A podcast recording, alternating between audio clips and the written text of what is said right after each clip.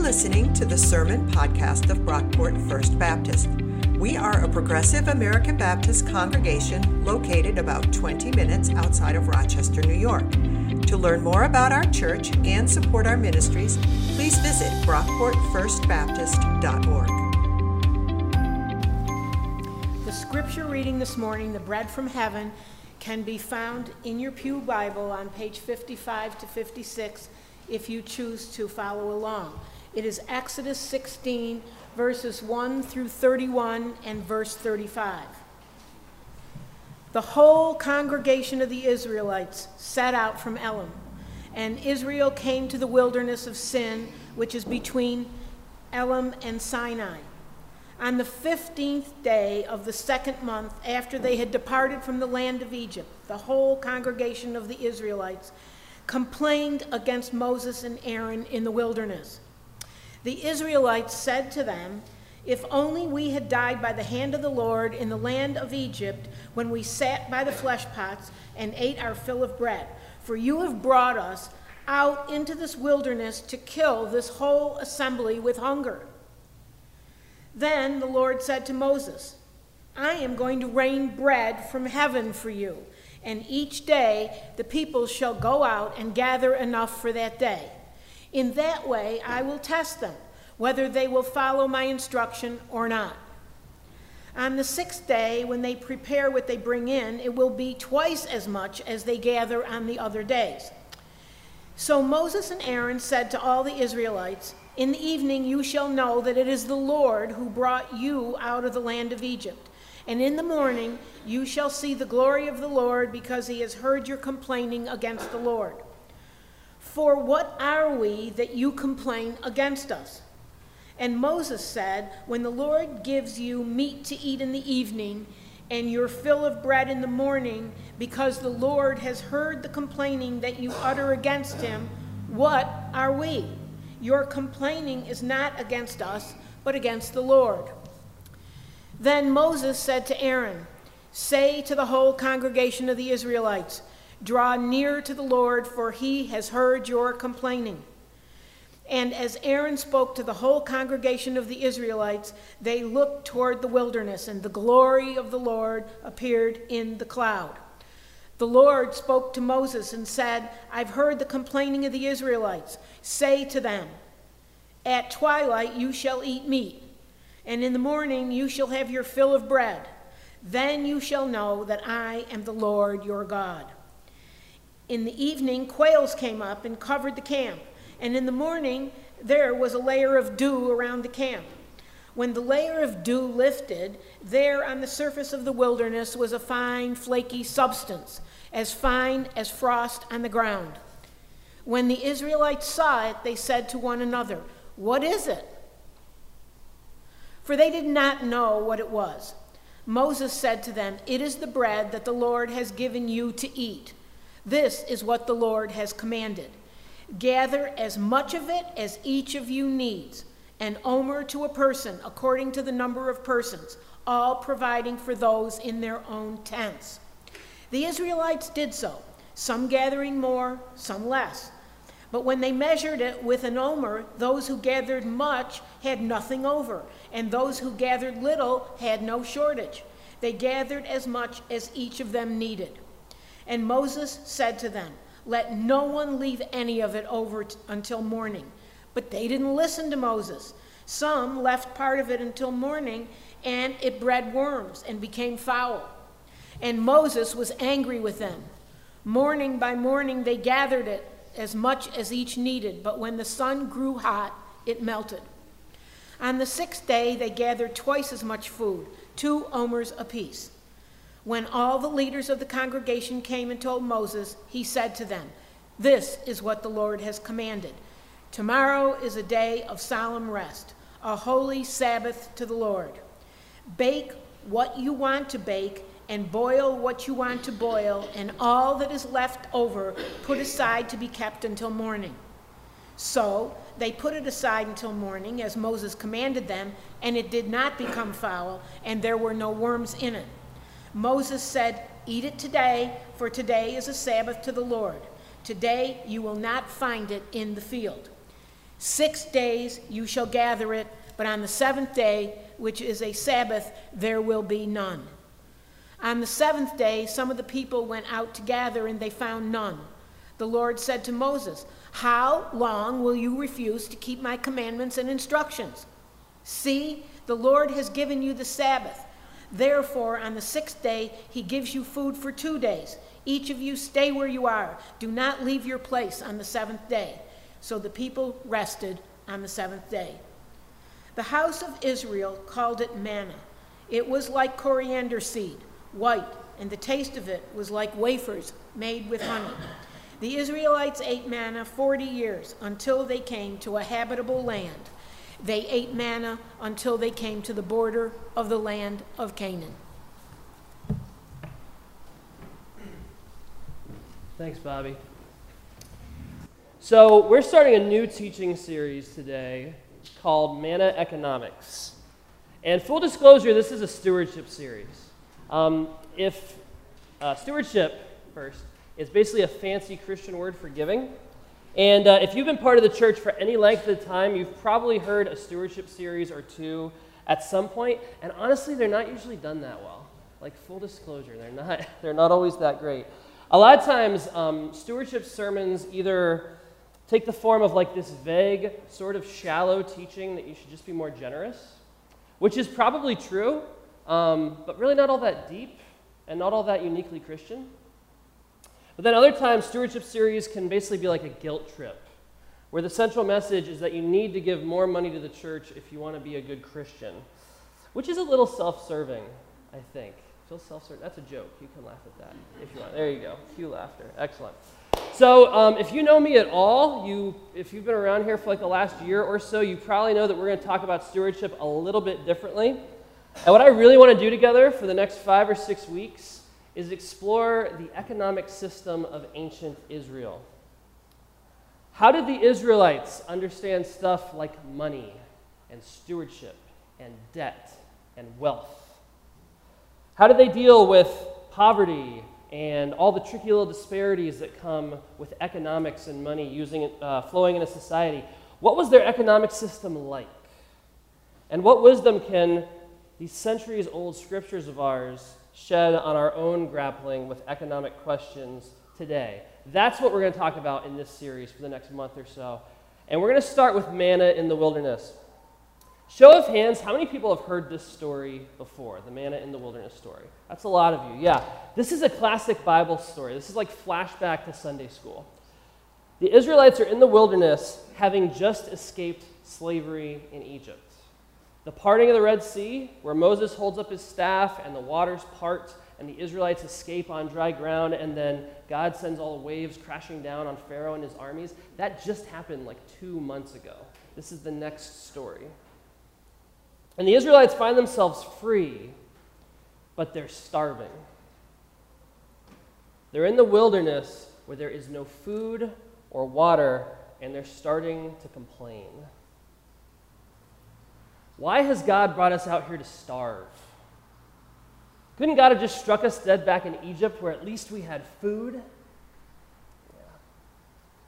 So God tells Moses, I'm going to rain down bread from heaven for you and each day the people will go out and gather enough for that day. And then the next morning the Israelites go out and they find like this frost on the ground or this dew. Once the dew lifts, there's this like flaky frost like substance that they scoop up and they bake into bread that they call manna. And manna literally means, what's this? The Hebrew phrase manna or manu, um, it literally means, what is this? Which word of advice if you ever find something on the ground and you have to ask, What's this? probably don't eat it. I think, I think this is one area where we don't have to apply the scriptures too rigidly to our lives. Because I've got two kids under the age of five, and trust me, you'd be amazed what they've pulled off the ground and tried to eat. It's, it's scary stuff. But this is a really famous story Manna in the wilderness is like this classic miracle story from the Bible where God comes through for the Israelites in this like supernatural way. But, but, but, but. What often happens with a story like this is we domesticate it. We write it off as this one off miracle, this really cool thing God did 3,500 years ago, and we neuter it. We negate any impact it might actually have on our lives today. Manna in the wilderness is one of the, the fundamental, foundational stories of ancient Israel. Scholars pretty much agree this is one of the oldest stories in our Bibles, and it's a story that lays the groundwork for the entire economic system of the Israelites. Economics is about resources. It's about figuring out how to get things we need, like food and clothing and iPhones, to the people who need them. Economics is about establishing a means of production, a system of like buying, selling, trading, a system that allows societies to thrive and flourish. The Israelites are given really specific instructions in this story about how much manna to gather, when to gather it, what to do with it, how to distribute it, what not to do with it, how you bake it into bread. These are all economic questions. And the answers to these questions lay the groundwork for Israel's economy. Now, economics is a major part of our lives. Um, it really always has been, but especially today, if you watch the news or if you follow politics, economics is, is a big topic right now. There's a huge debate going on in our country right now over which economic practices and systems we should be following. Um, candidates for presidents are having, having to answer questions like Do you consider yourself a capitalist? Which is not a question we were asking like eight years ago. A lot of terms are being thrown around like democratic socialism, democratic capitalism, which is apparently a thing now. And Christian leaders are even getting into the game. They're kind of wading into the debate. There's this headline I got up here from a few months back. This is from a, a Christian newspaper hailing the biblical values of democratic socialism. That's one example. And then earlier this week, there was another headline about a pastor in Texas who says socialism and Christianity are incompatible. So Christians are wading into this debate. And I think that's actually a good thing because the Bible has a lot to say about economics. The Bible has a lot to teach us about how to structure our society economically if we want to please God. And here's probably the most provocative thing I'm going to say in this entire series. Get ready. We're recording, right? So, no, I'm just kidding. Here it is. Man made economic systems are morally neutral. There's this tendency in our culture, and most Christians have kind of fallen into this thinking too, that we always have to pick one side in these debates and then just rail against the other. So it's either like capitalism is evil and socialism is the way to go, or socialism is evil, capitalism is the way to go.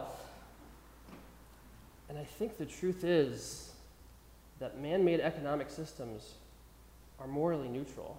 They're all flawed. They can all be used for great good and terrible evil. That's true of capitalism. That's true of socialism. That's true of every economic system I've ever studied. They're all limited. And I think economic systems are limited fundamentally because they ask the wrong question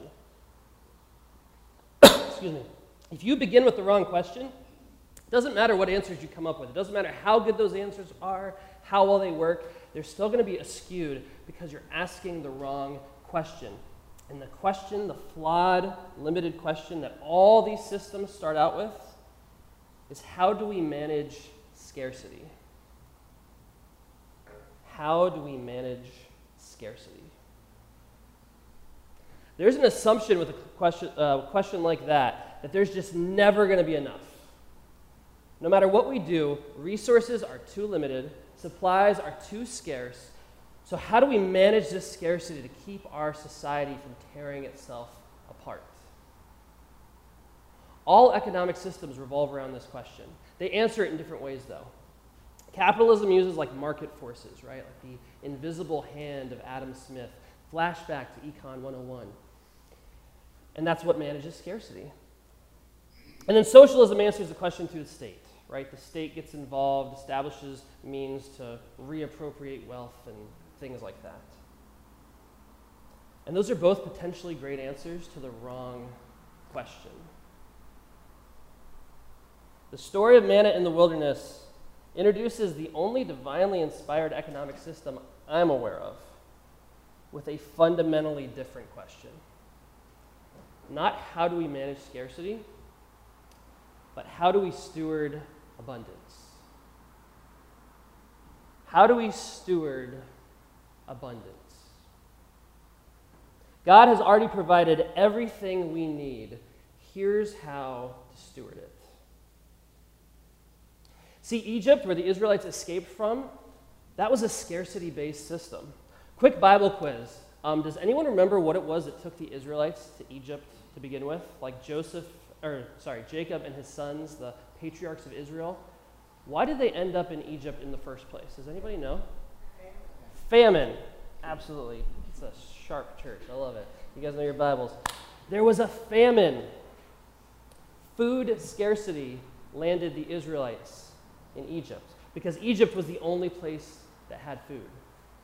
Which, by the way, the reason Egypt was the only place that had food was because Jacob's other son, Joseph, the guy with the coat of many colors, or the Technicolor dream coat, if you're a Donny Osmond fan, Joseph, who was himself a slave in Egypt, he helped the Pharaoh steward the abundance of the years leading up to the famine so that Egypt would have food.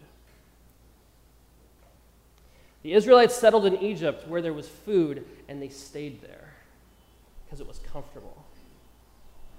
But they began to grow in number, and then a new Pharaoh rose up who didn't know Joseph and who feared the Israelites because there were too many of them. What if they overtake us? Scarcity. So Pharaoh enslaved the Israelites, and for 400 years, they worked as slaves under a scarcity system, being given just enough food and water to get by, having to build bricks day after day for Pharaoh and his building projects. 400 years in a system of scarcity will do something to you.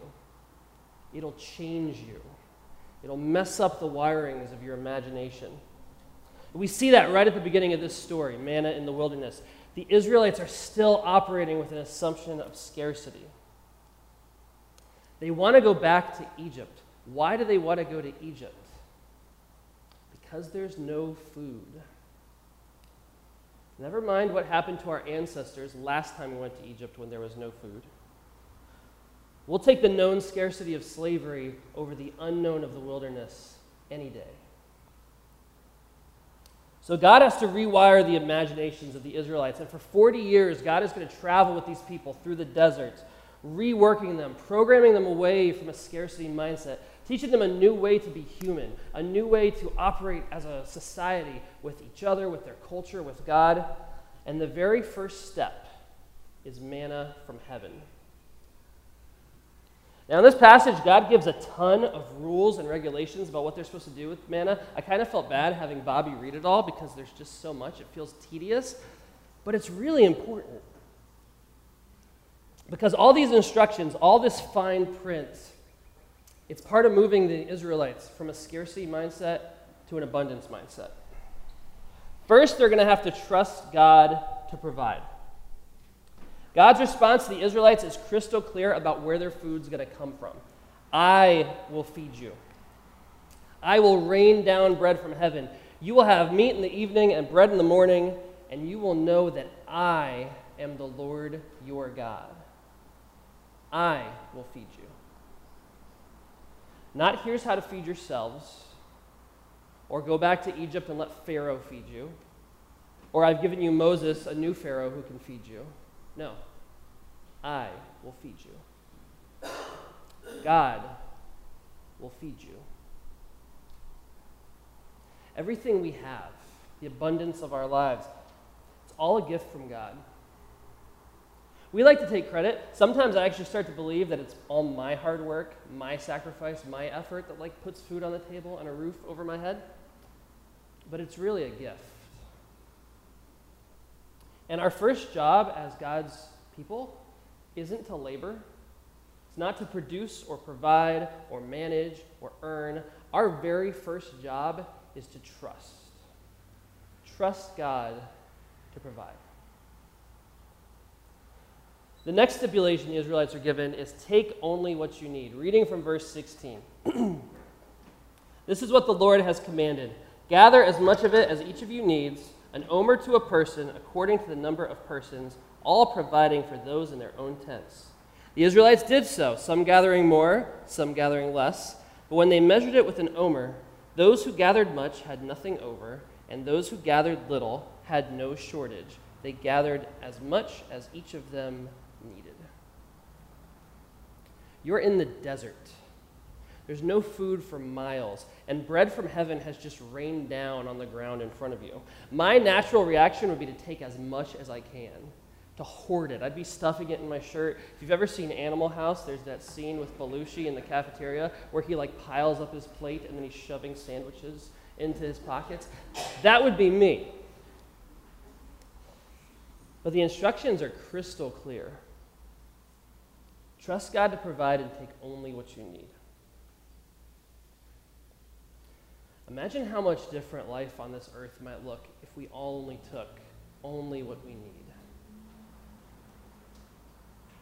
The United States has this habit where we like think of ourselves as a Christian country, or at least a country of Christians. I think three quarters of our population self identifies as Christian.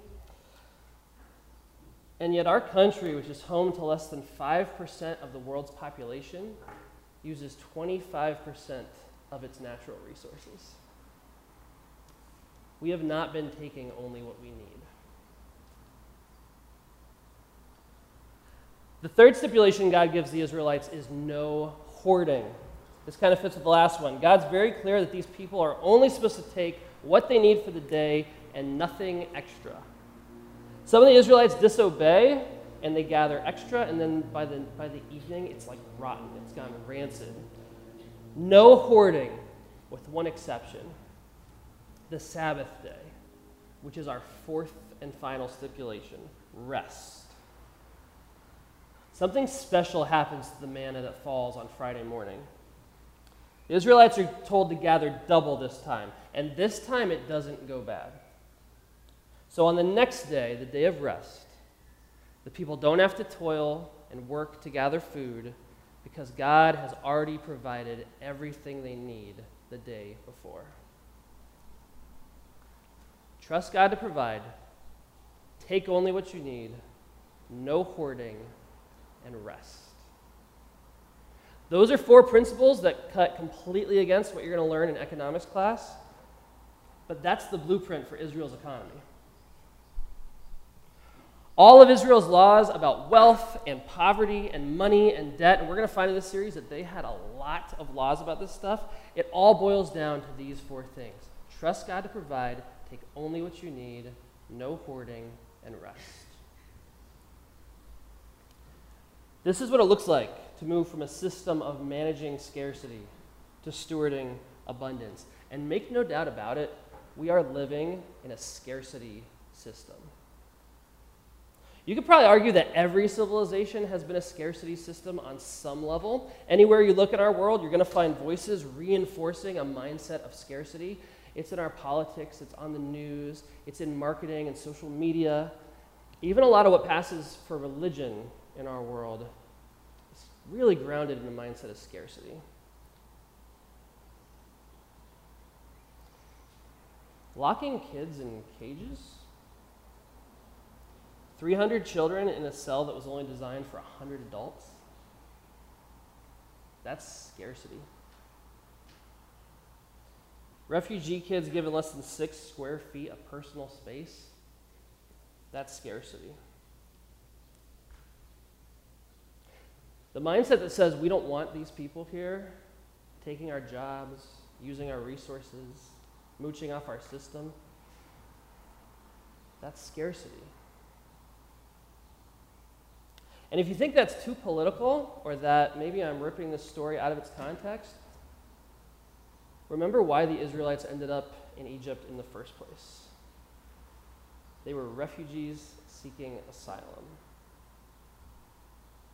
And within one generation, they were rounded up, put to work, hard labor, enslaved for 400 years. It only took a generation. Economics is about way more than money. It's way more than personal finance. Stewardship is about more than just giving money to the church. Economics and stewardship is about how we choose to order our society, how we treat the least of these, how we treat our neighbor, how we manage our own wealth and resources. Will we give in to fear? The threat of scarcity that's reinforced by all the voices in our society day after day? Or will we accept the invitation and the freedom that comes with God's call to steward abundance? Let's pray.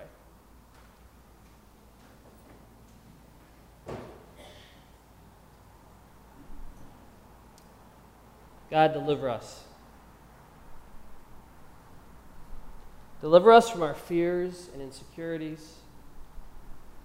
Help us to put our trust in you. Remind us of your faithfulness, the ways you've sheltered us, protected us, provided for us time after time. Help us to find release from our anxieties, Lord, and to trust in your provisions. Empower us to take only what we need. Deliver us from the tendency to hoard our resources and our compassion. Slow us down, God. Help us to find rest. Thank you for being a God who calls us away from scarcity and into abundance. Give us the courage to follow. Amen.